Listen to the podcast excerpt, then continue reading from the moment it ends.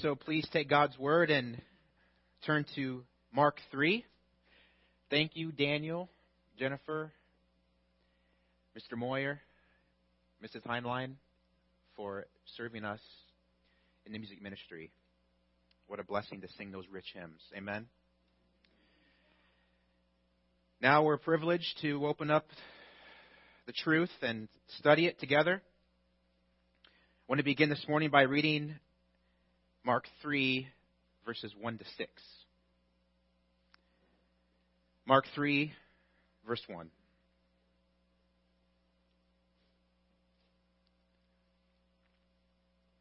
He entered again into a synagogue, and a man was there whose hand was withered. They were watching him to see if he would heal him on the Sabbath, so that they might accuse him. He said to the man with the withered hand, Get up and come forward. And he said to them, Is it lawful to do good or to do harm on the Sabbath? To save a life or to kill? But they kept silent.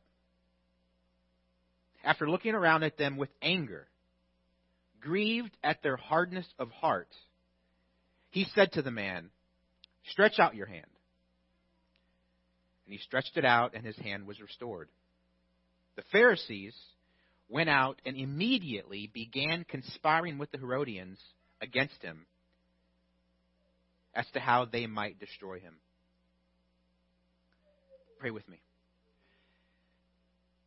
Father, we come before you in the name of your Son. We ask that you give us the grace to understand these words, impress its true meaning onto our hearts, and give us the assistance we need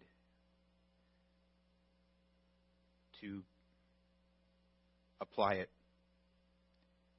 correctly. In Jesus' name, amen. Well, there's a fairly new Christianese mantra that is commonly spoken these days. Perhaps you have said it yourself. And if I were a betting man, which I'm not, I would bet that you've heard it several times before. It goes like this Christians should be known more by what they are for rather than what they are against. You, have heard that before? Maybe you've even said it before. Now, that sentiment is surely diplomatic, it's a peaceful idea. And it's definitely good to be a peacemaker, it's good to be a peaceful person. And at times we can, especially in conservative circles, we can tend to be a little bit too critical and a little bit too polemical. Polemical meaning corrective. But at the same time, that sentiment isn't really all that biblical either. Consider the prophets. When you think of Old Testament prophets, what do you think of? Preaching against sin. When you read the New Testament epistles, do you know why they were written? The majority of them were written to correct bad theology, which is the root of bad living. You read the book of Galatians, for example, and you know right out the, right out the gate, Paul is against the Judaizers. And then we consider our Lord Jesus, revealed in the Gospels. He spoke plenty about what he was against, didn't he?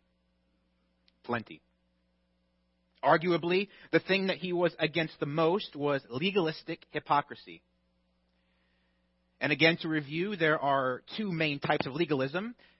The first is this you must do, perform, or partake of works or ritual as a means of your justification. The second type of legalism is this you must do, perform, or partake of works or ritual as a means of your sanctification. Both are bad, to put it lightly.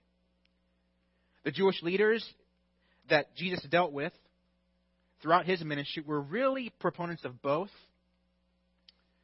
They viewed their own rules and regulations as a way to earn merit with God, and they viewed their rules and regulations as the premium standard to be enforced to adherents of Judaism. And so when Jesus had an exchange with them, I think it's clear to see that he spent no time dialoguing about what they could agree on. He didn't talk about anything positive. He didn't attempt to establish some type of common ground. He didn't seem to care about being known for being against the Pharisees, did he? He never encouraged them. He discouraged them. He never edified them. He defied them. He never, not once, affirmed them. He disapproved of them, and he never commended them. He condemned them. So at this point in our study of the Gospel of Mark, I think it's clear to see that Jesus had no problem being known for what or who he was against. He was diametrically, publicly opposed to the legalistic Pharisees. And there was never a question about it. The passage we'll look at this morning, like last Sunday, focuses on another confrontation between Jesus and the leaders of first century Judaism. It's centered on the last of five conflict episodes between Jesus and the Pharisees. The series of conflicts began, as you may remember, in chapter 2, verses 1 to 11. The second was in chapter 2, verses 13 to 17. The third, chapter 2, verses 18 to 22. The fourth, in chapter 2, verses 20 through 28. And today, chapter 3, verses 1 to 6, is the fifth episode. And it's the climax to a growing antagonism aimed at Jesus. Now, we say it's the climax because at the end, they conspire to kill Jesus. So, in this encounter, Jesus gave the Pharisees a living illustration of scriptural Sabbath observance and his sovereign authority over both man and law. That's the main point. So Mark wants us to see Jesus as Lord here. Jesus is Lord over everything, even the Sabbath. And since Jesus is Lord of all, he has the right and authority to deal with legalists accordingly. No matter who they are, no matter their position, no matter their seniority no matter their rank, no matter their prestige. And that's one thing that I'm always encouraged about when I go to Scripture. It doesn't matter what little education you have, right? It doesn't matter where you've been, where you're from, what you've done. When it comes to Christianity, we are all on equal footing.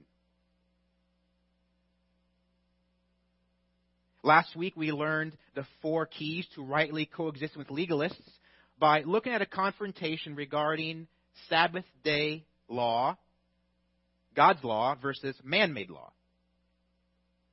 We observe from the text that if you're going to coexist with legalists in a Christ like way,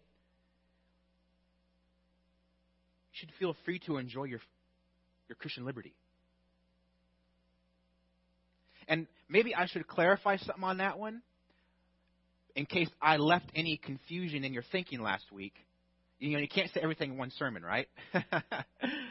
I was not at all saying that we should not be cognizant or caring of weak Christians.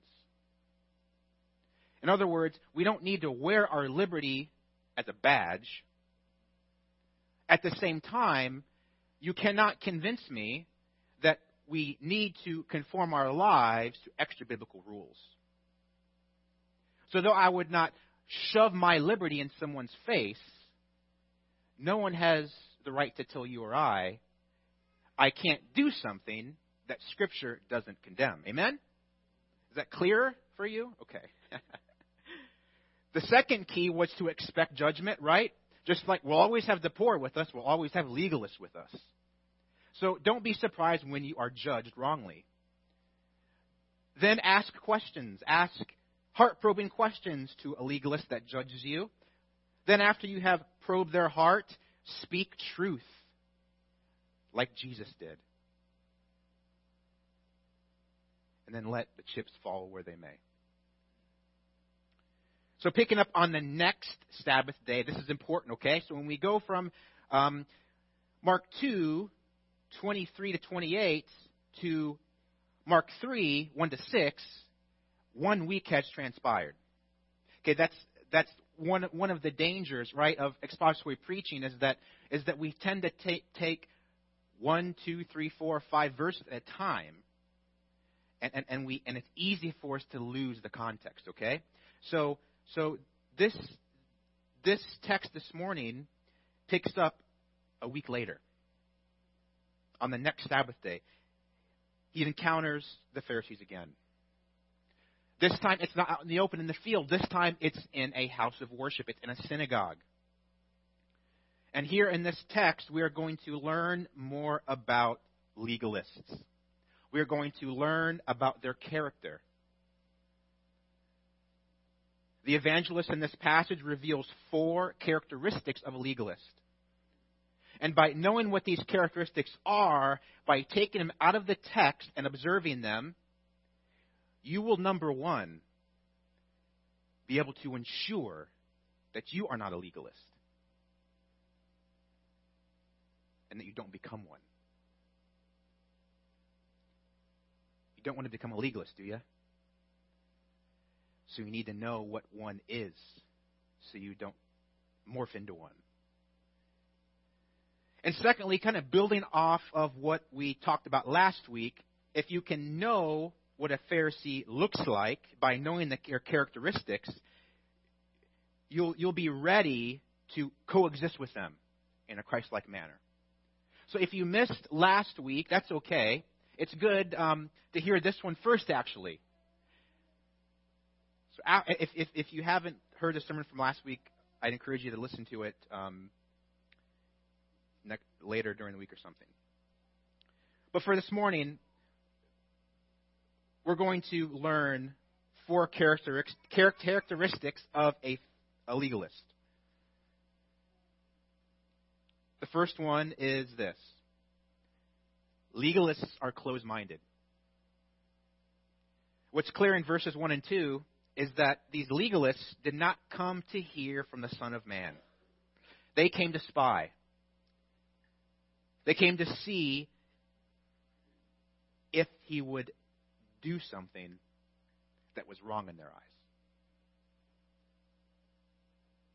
They were not open to Jesus. They were not open to what he had to say. Look at verse 1. He entered into a synagogue, and a man with a and there was a man there who had whose hand was withered. Okay. This Greek word translate translate uh, the Greek word that translates the English word withered. It literally means to make dry. It's used of dead plants that have dried up and wasted away. So the term here suggests that the man's hand was neurologically lifeless or incapacitated. In Luke's account, Luke 6, he adds that it was his right hand, implying that since most people are right handed, that his condition would have been completely debilitating. Now, how many of you are right-handed? Almost everybody. So, so you can you can imagine how difficult life would be with, without your right hand. I mean, have you ever tried to throw a football or write with your left hand? I, I look like a clown trying to throw a ball with my left hand. And and so so in that day, if, if you couldn't have use of your right hand, work was hard to find. So, so we can infer that this man was probably very poor. He was probably a beggar. The, the text does not explain what caused this man's affliction. It could have been caused by an accident or a disease, but it really doesn't matter. Because the focus is not on the physicality of this poor man. The focus of this narrative is squarely on the interaction between Jesus and the Pharisees. Verse 2. It says they were watching him to see if he could he would heal them on the Sabbath, so that for the purpose of they might accuse him. Now note the Pharisees were not present to listen to him. They did not go to the synagogue to worship. They did not go um, to this place to give their undivided attention to Jesus, so as to have their cups filled with truth. They were there to watch him for the purpose of establishing legal grounds to convict him. They came with evil intent. The intent to catch Jesus, breaking one of their little rabbinical laws. But since you and I know Jesus, can you imagine how stupid that would be? To, to go to a place where Jesus himself is, the only perfect man that had ever walked the face of the planet, and you're sitting there waiting for him to mess up. That's stupid, isn't it?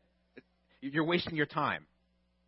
But as one, as one preacher said, Phariseeism makes you stupid. So, just like in the previous section, the Pharisees are concerned with another Sabbath day rule. Last week, I mentioned how uh, they had added literally thousands of rules on top of biblical law. Verse 2 says they were watching him to see if he would heal him on the Sabbath. So, these Pharisees didn't care about this man. All they cared about was the people maintaining their strict regulations because that's how legalists maintain control. You see, if the, if the Pharisees could discredit Jesus, they could keep the people's loyalty. And if they could keep the people's loyalty, then they can control them.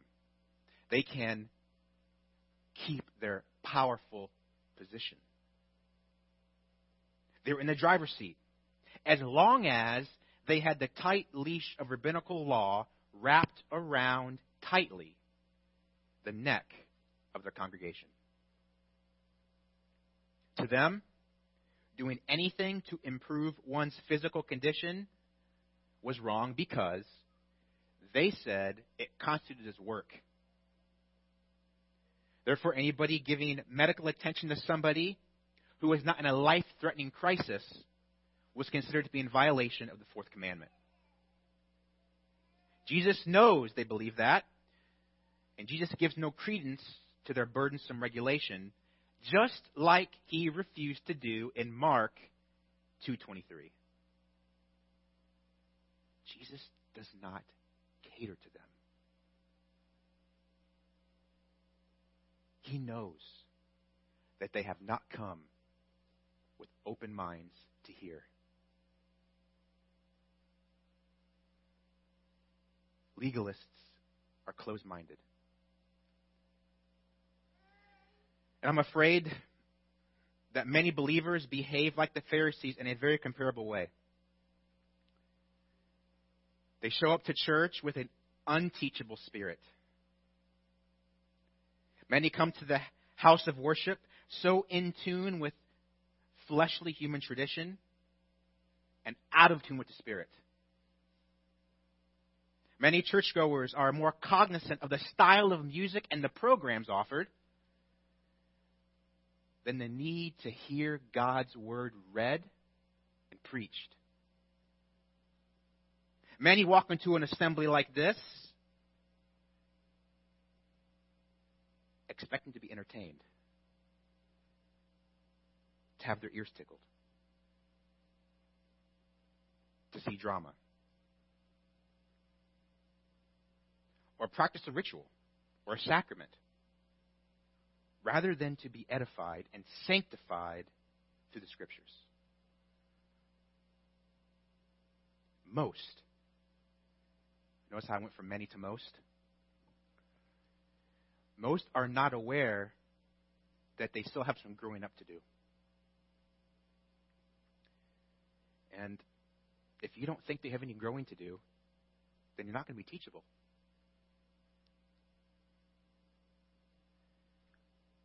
Nobody has arrived, have they? Nobody has arrived. So we need to observe that closed mindedness is a characteristic of a Pharisee, not of a truly regenerate believer. So I, I beg you, I beg you, come to church with a discerning spirit. Acts 17, right? But also come to church with a teachable spirit. Or else, why come? The second characteristic of a legalist is observable in verses 3 and 4. First, we've seen that they are closed minded. Second, and this might be a little funny for you, legalists are pig headed. I chose that word carefully. A little comical relief. Pig headed. You guys ever use that word pig headed? Maybe you should more often. One response that is typical among Pharisaical professing believers is a stubborn unwillingness or refusal, refusal to answer truthfully when posed straightforward questions. Look at verse 3. He, Jesus, said to the man with the withered hand, Get up and come forward. And he said to them, the Pharisees, Is it lawful to do good or to do harm on the Sabbath, to save a life or to kill? What was their response? What's the text say? They kept silent. So, why did Jesus call out this man? Well, I think there are two reasons a primary and a secondary reason. The secondary reason why Jesus calls out to the debilitated man is because he loves the man. No doubt in my, there's no doubt in my mind that Christ had compassion for this man. But there's much more on the table than that. The primary reason is this Jesus does this in order to make an issue. He does this. He's throwing some bait out there. He's going fishing for Pharisees. That should have been the title of my sermon Fishing for Pharisees. He does this to get their attention. He wants to contend with them. He wants to go on the offense on the matter of Sabbath day rules and their false practices. So he commands it's in the imperative. He commands the man to stand up. Literally, in, in the Greek, it reads, rise into the middle.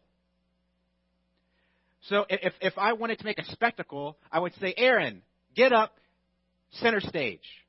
Everybody, draw your attention to what I'm going to do with him. Let's go. No, I'm just kidding. No skits here, remember? So Jesus summons the man to stand in the center of the synagogue so that everybody could see. Think about that. Jesus wants everybody to see him serve the Pharisees some humble pie.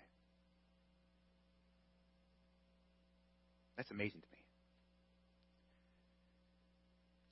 See then how Jesus diverts his attention directly to the Pharisees after he calls the man out. Like in the previous section, he asks another heart probing question. He says, Is it lawful to do good or to do harm on the Sabbath, to save a life or to kill? Now that seems like an odd question, doesn't it? Doesn't it? We read that we're like, duh. Of course it's to save a life. But it's really a brilliant question by our Lord. He's a masterful teacher.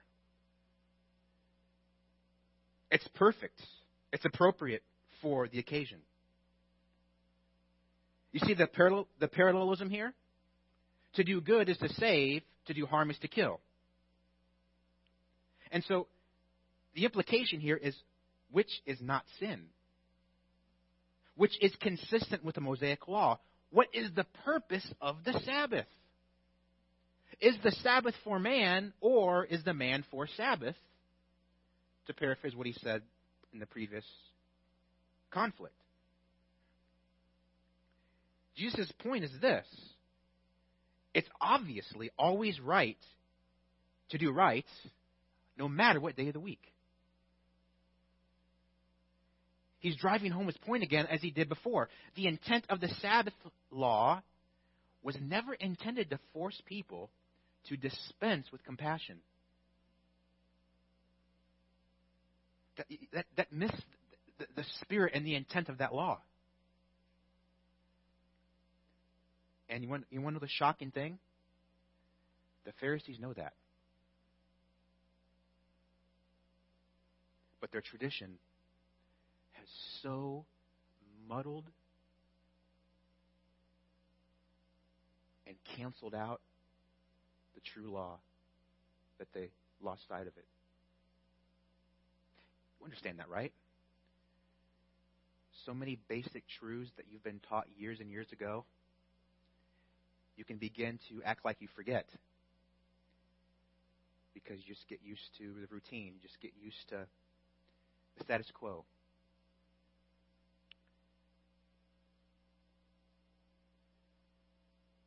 But they kept silent. The same Greek word used here is used in Mark 4 when referring to Jesus rebuking the sea to be still. So the Pharisees' response was completely stoic, nonverbal. They were frozen. But mark this. Though you could hear a pin drop,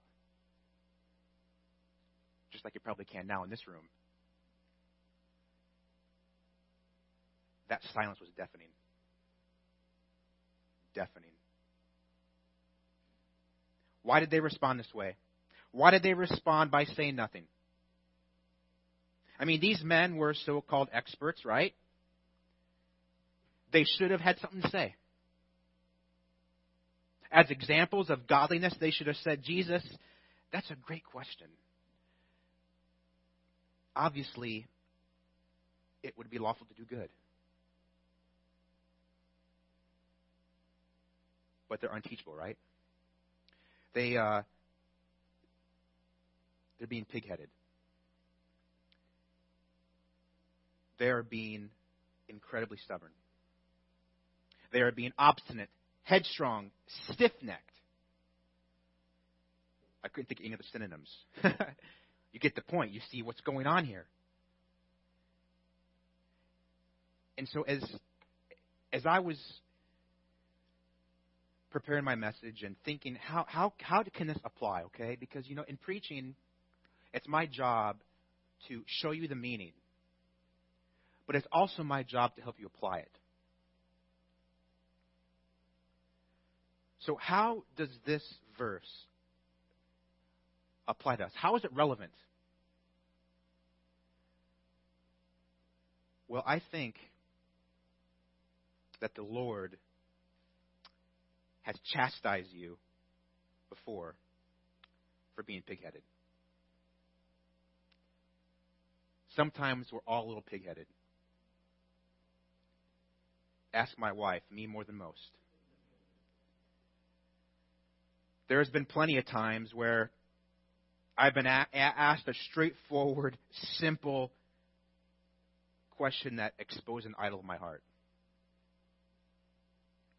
There's been plenty of times where a man who loved me or a woman who loved me asked me a question about how I'm living.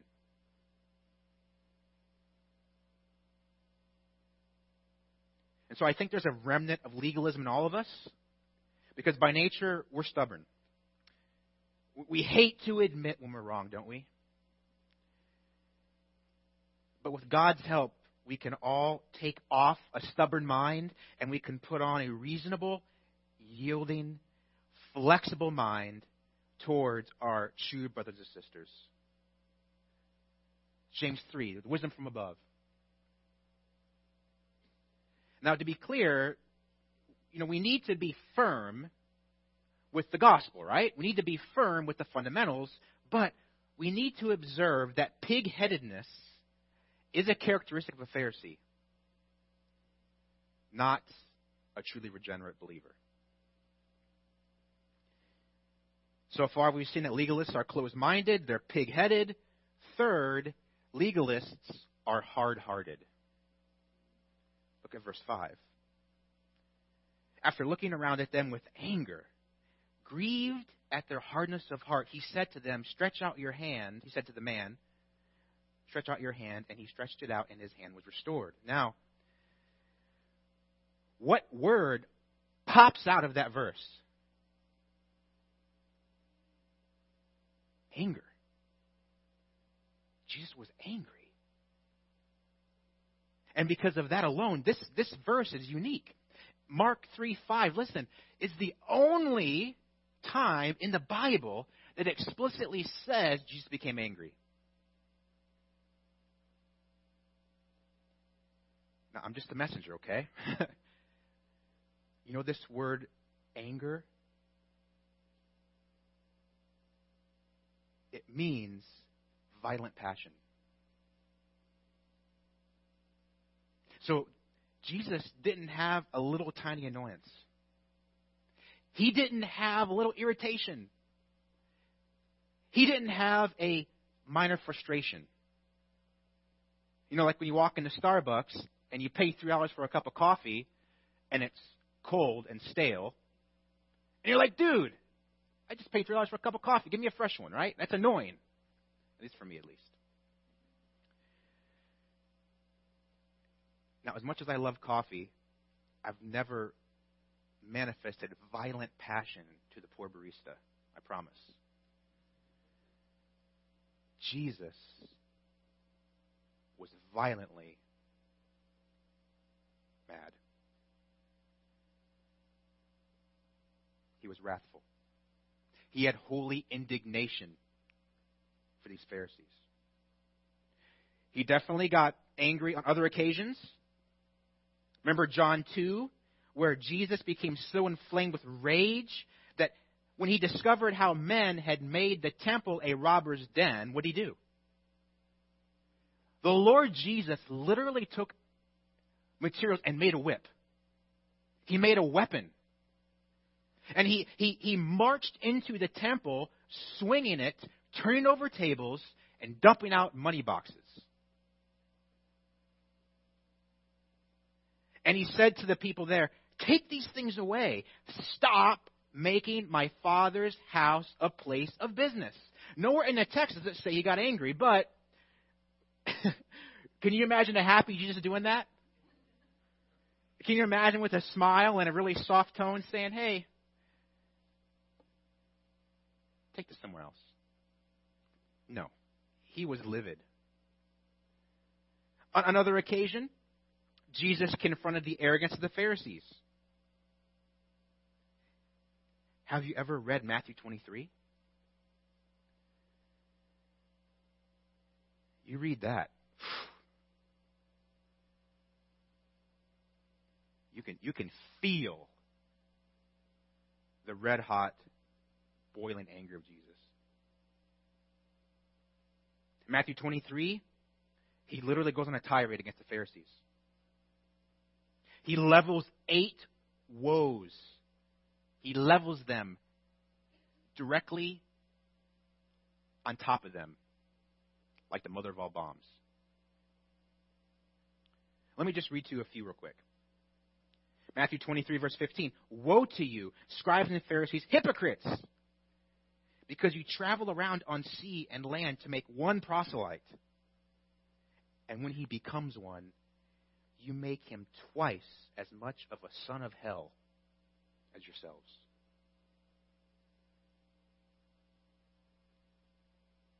Wow. How about Matthew 23, verse 33? Jesus says, You serpents!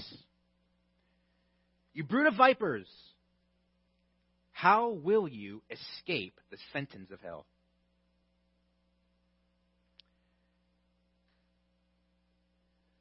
To me,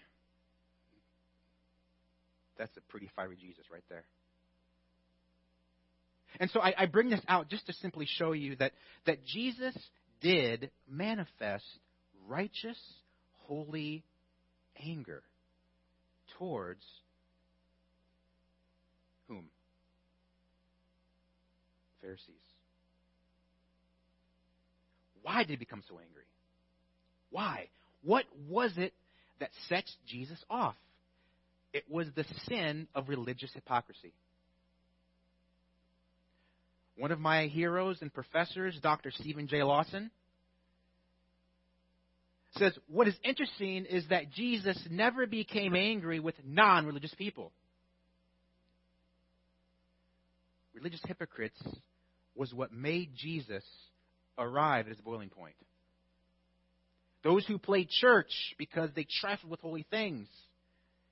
Those who play fast and loose with the scripture. Those who corrupt the gospel. Those who invent their own rules and traditions as the standard.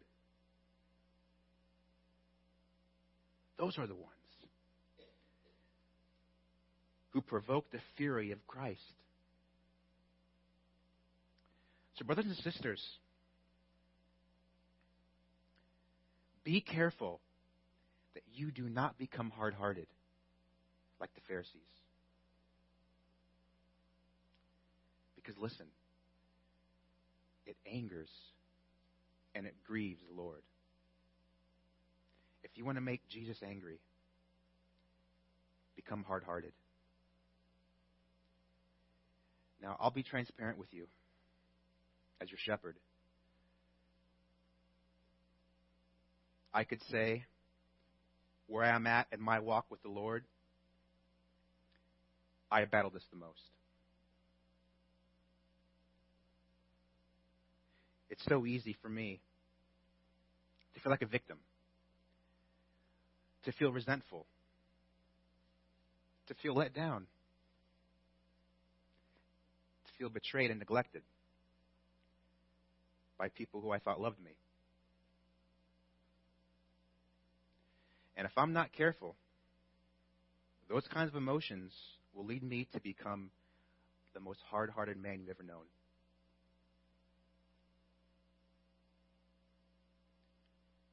And I know that I've started to harden my heart when I fail to apply basic truths I know and preach.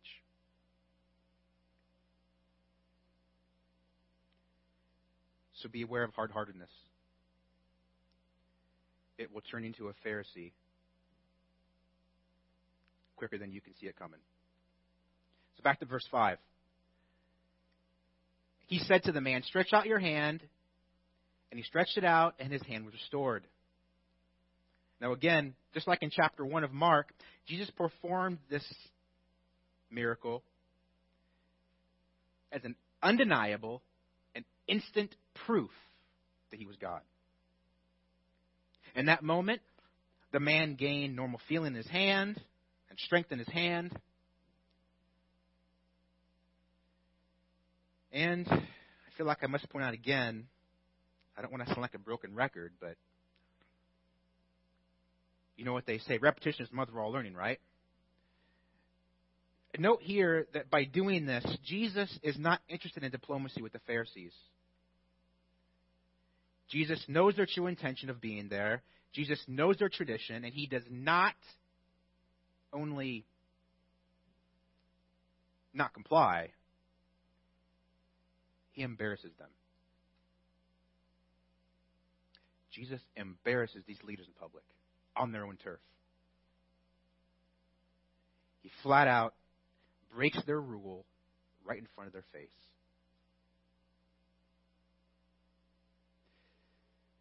So, what I think we can take away from this little verse is that we need to be sensitive to weak and immature believers, yet, and I'm passionate about this, do not cower to legalists.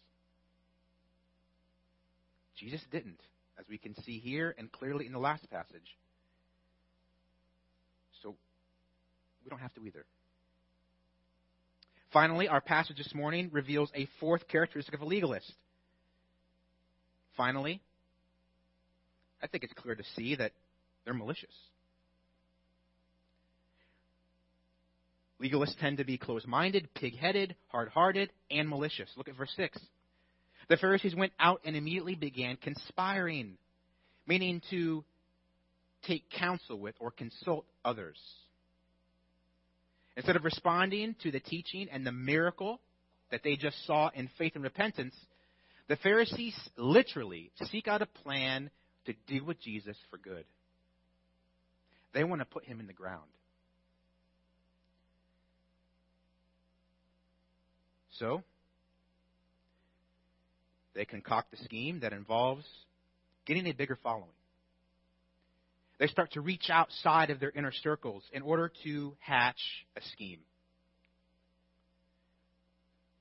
Look at the text. It says they conspire with the Herodians. Now, quickly, there's a lot of history that could be taught, but for the sake of time, let me just be brief here. The Herodians, they were the irreligious or secular, worldly political group that was loyal to Herod the Great, and by extension, Rome. the Pharisees needed to get the Roman government on their side so that, as the text says, they might destroy him, kill him. Now, why? Why would these Pharisees breach their own rules?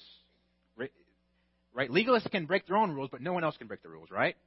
So they break their own rules and they actually try to form an alliance with a group of people that they view as traitors to their own people. This is how much they hate Jesus. They are so malicious to the point where they are willing to partner with their own enemies because Jesus had become a greater enemy that day. Jesus public enemy number one in their eyes. And to the Herodians, they thought the same thing. The uh, Pharisees wanted him dead because they openly opposed their system. But the Herodians saw Jesus as a threat to the power of Herod and Rome.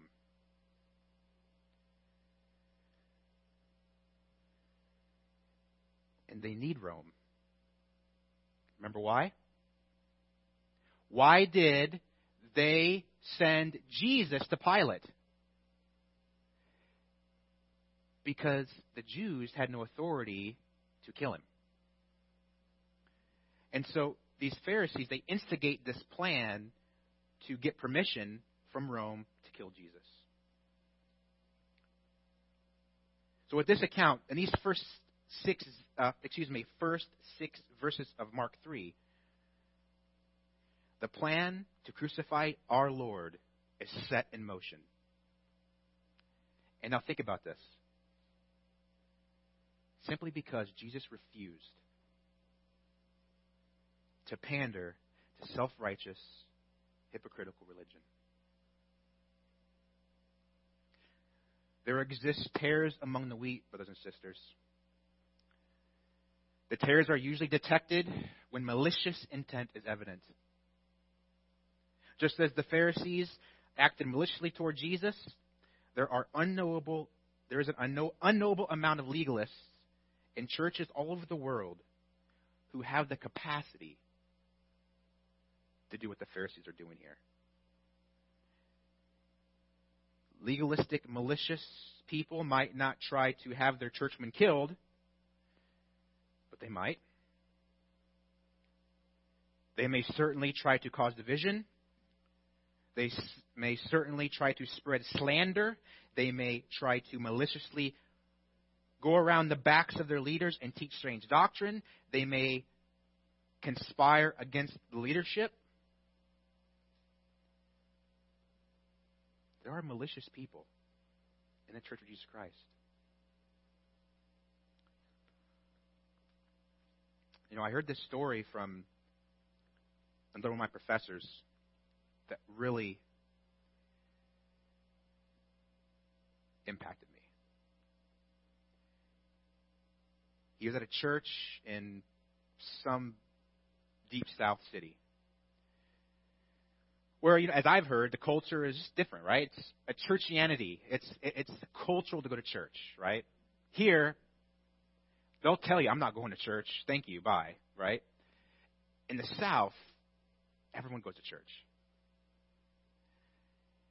And so, what happens often when there is a sound exposition of Reformed teaching, people get upset. They become closed minded, unteachable, pig headed, and malicious. What happened to this brother was that at some time during the night, a guy broke into the church office, one of his own sheep, broke into the church office, and he, he went to the filing cabinet and he got all of the addresses of all the members. And it was a big church, thousands and, and, and, and somebody took those addresses and sent a letter out to everybody in the church that said, check one of two boxes. We are a Calvinist church or we're a Baptist church. And so that started a snowball. There was a division. Half said we're Baptist, which meant Arminian to them. Half said, no, we're going to follow our pastor and we're going to embrace these, these truths. He, he ended up getting kicked out. He ended up being forced to leave.